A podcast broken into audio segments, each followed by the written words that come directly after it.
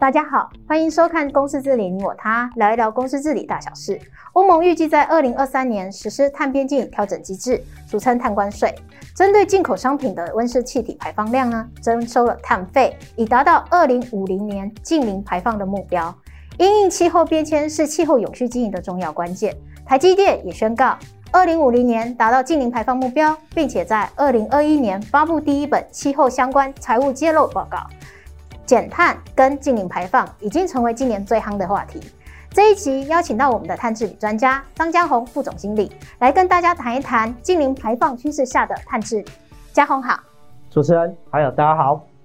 现在最夯的议题哦，莫过于如何因应极端气候带来的经营危机。嘉宏在跟大家介绍碳治理之前，是不是先跟大家简单说明一下什么是碳排放？碳排放又包括哪些种类呢？好，谢谢主持人。那我想，碳排放以专业的名词来看，通常就是叫温室气体排放。那除了大家常听到的二氧化碳排放以外，其实温室气体更包含到甲烷、一氧化二氮等七类的温室气体。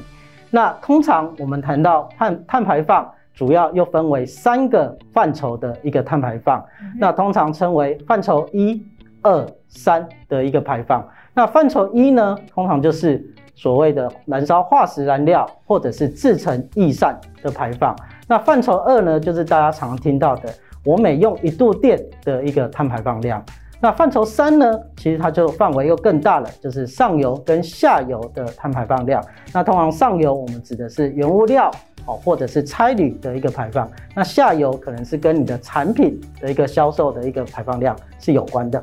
明白。那现在其实坊间很多那种关于碳治理的名词相当多。那我们常常听到有碳足迹啦、碳中和跟净零碳。那不晓得说这些名词有什么样的差异呢？是的，这些名词其实确实很多公司会造成误解。那我先谈谈碳足迹的部分。通常谈碳足迹，我都会先问。那碳足迹，你主要是问营运的碳足迹还是产品的碳足迹？这两个其实有很大的不同。谈到营运的碳足迹，就是我刚才提到的范畴一、二、三的温室气体的排放量。那如果你是谈到产品的碳足迹，如同刚才主持人一开始有提到的所谓的碳边境调整机制，或是碳关税的部分，它就是在谈所谓的产品碳足迹。那这通常就是会回归到产品的生命周期的一个角度来计算这个碳排放量，也就是包含到原物料开采、运输、制造以及销售等等，都包含到废弃阶段的一个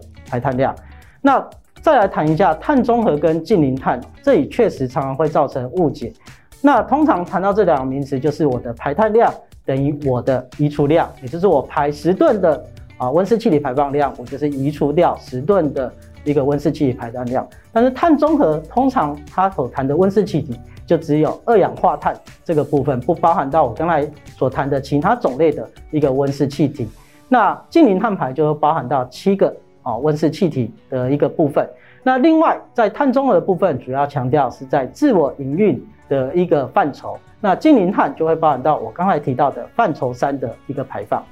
明白。那在减碳压力的日益升高之下，面对气候变迁的外部压力主要有哪些呢？那么就 P 老师的观察，未来又有哪些重要的趋势跟要求呢？好，那我想这些的一个趋势跟要求，就我们 P 老师的观察，其实会整从四个构面来看，包含到法规、投资人、还有供应链以及消费者这四个部分。那其实这些的一个趋势也都已经目前正在发生。就法规的部分呢，大家都知道，目前全球现在有超过一百三十个国家已经在讨论，或是要去承诺所谓的二零五零年净零碳排。那在企业这一块呢，其实它也提早的去做营运。我们也看到全球的前两千大的一个企业，有百分之二十大概已经去承诺了所谓的近零碳排。那就我们的观察，其实。就这个百分之二十的比例哦，其实慢慢的会受到很多的一个同侪的一个压力，就会成为主流。那另外我们可以看到环保的一个先驱者欧盟，在今年七月哦，也首度了去建立刚才主持人提到的所谓的碳关税这样的一个机制。那反观到台湾来看的话呢，除了之前提到的能源大用户，好，必须要有十 percent 的一个绿电的一个采购以外呢，那另外呢，也包含到现在环保署，好，最新的一个讯息，也确定二零二三年，好，这当然是最快的时间会开征碳费。那除此之外呢，就投资人的一个啊角度来看呢，投资人现在，啊。目前现在都希望去投资比较低碳的产业。那现在有一个啊气候资产哈净零碳的一个联盟，其实已经成立了。也就是未来呢啊金流去逐步去向所谓的低碳的一个产业去做这样的流向，已经成为趋势了。好，那在此之前呢，我们就必须要先知道所谓的企业的一个碳排放量。好，所以现在全球各国其实都在。去啊，赶紧的希望企业来去揭露这所谓的碳排放的资讯，包含到它的一个碳强度的一个部分。那另外也希望去把这些企业呢区分出来，哪些是所谓的绿色企业，哪些不是绿色企业。所以反观到台湾哦，目前现在我们推动的绿色金融二点零、公司治理三点零，也是符合这样的一个趋势，是希望未来好企业能做这样所谓的碳排放资讯的一个揭露。那第三个，我们可以看到供应链的部分。那我想，供应链在去做所谓的绿电采购，这就是受到我们之前常听到的 Apple、Google 哦这样的一个要求。那其实我们观察到这样的趋势，也慢慢的去啊导向到其他的一个产业哦，包含到像运动休闲品牌产业，迪卡侬、Nike 其实也对它的供应链也有做这样的要求。那这对我们台湾的中小企业以出口为导向的哦，特别是在中南部这样的一个隐形的冠军，冠军，好，那它其实影响就会非常的一个啊深远，好，所以它必须在它的营运过程中必须要使用一定比例的绿电，好，所以我们看到有些台湾的企业已经及早应应这样的趋势，目前有十二家。已经百分之百哈，未来要去承诺这个绿电的一个使用，也就是我们常听到的 RE 一百的这样的一个倡议。那最后主要是消费者端哈，我想消费者端，特别是现在新一代年轻族群，他特别注重企业的一个环保哈，所以他在采购的一个过程中，或是在消费的过程中，他通常都会注重哦，在企业端的这个环保的一个作为。那另外，其实，在台湾来看的话呢，我们也看到高达九成的一个民众其实支持哦所谓的啊污染者付费这样的原则，就是希望去政府开征所谓的碳费。刚好提到法规的要求哦，欧盟公布的 CBAM 碳关税对主要以出口为导向的台湾企业冲击不小。其实就像刚刚嘉宏讲的，在中南部有一些隐形冠军，其实对他们的冲击应该是有的。那欧盟初期关注的产品包括了水泥、钢铁、铝、肥料、电力等，那是不是也跟大家说明一下相关的计算方式呢？好，那我这边就开始说明一下整个 CBAM 的一个碳关税的管理机制。那我想。啊，欧盟去成立这样的一个机制，主要其实它是希望去促进生产国家啊，就是进入到欧盟的一个这些的进口商，在其他国家生产的这些国家的碳排放量。那大家都知道，其实欧盟在很早的时候就有成立所谓自己境内的碳交易的一个平台，那主要就是要去降低欧盟境内的碳排放量。那现在它把这个范围更加的扩大，是希望借由贸易的一个手段呢，去降低其他国家的一个碳排放量，那进而是希望整体全球的碳排放量去做降低。那在整个机制来看的话呢，我们如果以欧盟进口商输入到欧盟来看的话，那它必须就是要去针对自己的一个产品的碳排放量呢，去采购一定量的一个所谓的 CBAM 的凭证。那这样的一个凭证呢，它怎么去做计算？通常就是碳排放量。乘以输入到欧盟的产品的销售量，再去乘以每吨碳的一个碳价。那大家可以知道，其实要怎么去减少这个西变的这样的凭证的一个购买呢？好，主要其实从两个角度来看，第一个就是你的产品碳排放量呢，其实要越低越好。也就是说，你在生产过程中尽可能去做到节能，哦，或是绿电上面的使用。那第二部分呢，可能在会是仰赖到国家的一个整体的制度，啊，因为欧盟其实也提到说，如果你在当地的国家有去收到相对应的碳排放量相对的费用的话，这个在他们收费，他们不会去重复再做收费，所以你是可以去做抵减的。那另外还有一点也值得注意的，就是欧盟对有些产品它会有免费的一个配额，那这个也可以减少它西边的一个呃单位的一个购买。好，所以未来可能在西边这样的一个制度，就会透过产品贸易的一个角度，去希望其他国家去降低这个排碳量。那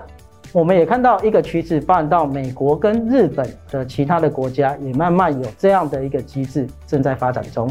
OK，所以有 CBAM 的这个碳关税哦，其实对于全世界的影响应该是说很高的哦。那我们刚刚也提到，提高资讯透明度，促进永续经营，其实是主管机关推动公司治理三点零重要的措施之一哦。那具体措施呢，包括了强化上市柜公司 ESG 资讯的揭露。碳治理跟主管要求的资讯揭露，那就嘉宏您来看是不是有相关呢？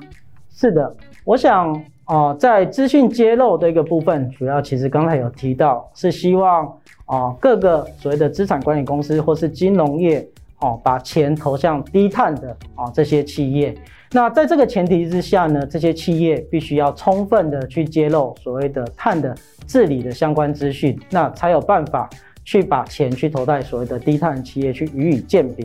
那我们现在看到公司治理三点零，好，在主管机关现在在推动所谓的碳的资讯的揭露呢，它主要会参考所谓的国际的一个准则 TCFD 这样的规范的治理架构，啊，来去做揭露。那主要分别有四大面向的一个资讯必须要做揭露，包含到所谓的治理策略、风险管理跟指标目标。四大面向的揭露，那主管机关也做了三年度的规划。以现在目前来看，主管机关正在收集国外这样的一个资料呢，去变成国内相关的一个法规。那在明年度来看的话呢，它就会开始去对这些企业做宣导，那进而去开一些教育训练。那到后年呢，我们就开始要去做强制的实施。那多半的企业可能就必须要在。啊，现在所谓的永续报告书里面来揭露气候相关的资讯，也就是所谓的 TCFD 的一些相关的一些揭露的规定哦。那政府预计也将在二零五零年呢，将净零排放列入修法目标。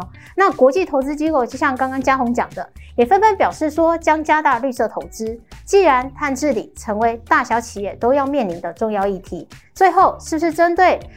企业在各个碳治理发展阶段，我们请嘉宏会不会有一些个别的建议呢？是的，那我想在啊、呃、各个公司在碳治理阶段，因为这个碳的意义要求其实来得非常的迅速，那有些公司确实做得比较快，有些公司看起来只是为了要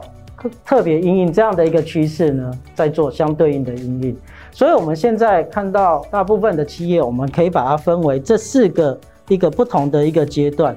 那第一个阶段可能有些企业它只是刚入门，对于碳排放这些的概念其实还没有。那我们当然就会优先建议它必须要针对所谓的刚才提到的自我营运哦，就是组织面或者产品的一个部分来做碳盘查。你必须要先有量化资料，才有办法去做管理。那第二部分呢，刚才有提到相对应的一个治理的一个架构哦，必须要赶快。建立起来，那 TCFD 就是一个很具参考性的一个指引，也是我们国家采用的一个指引。那整体的 TCFD 必须要强调，除了你的碳排的一个减量以外，包含到其他的气候风险上面鉴别。好，我举个例子，比如说在天灾的一个风险的一个阴影，你要怎么去鉴别出来？这也是在整个气候的一个风险鉴别的一环。那在第三个部分，我们看到。如果再做得更多一点，你可能要试着将碳排放量跟你的财务的一个成本来去做连接，也就是说，你每产生一吨的一个碳排放量，未来可能会产生多少的一个碳排放的成本，你可能要计算出来。那进而另外，你再去为了去减少未来的成本，你可以去做所谓的中长期目标的一个减量的一个设定。那通常我们现在国际上的主流就是所谓的 SBT Science Base Target） 这样的一个目标建议。那很多的标杆企业哦，可能已经做到治理标杆的这样的一个层级。那他会试图的去开始去改变员工的一个行为。好，刚刚有提到，在碳排放量包含到范畴一二三的排放量，也牵扯到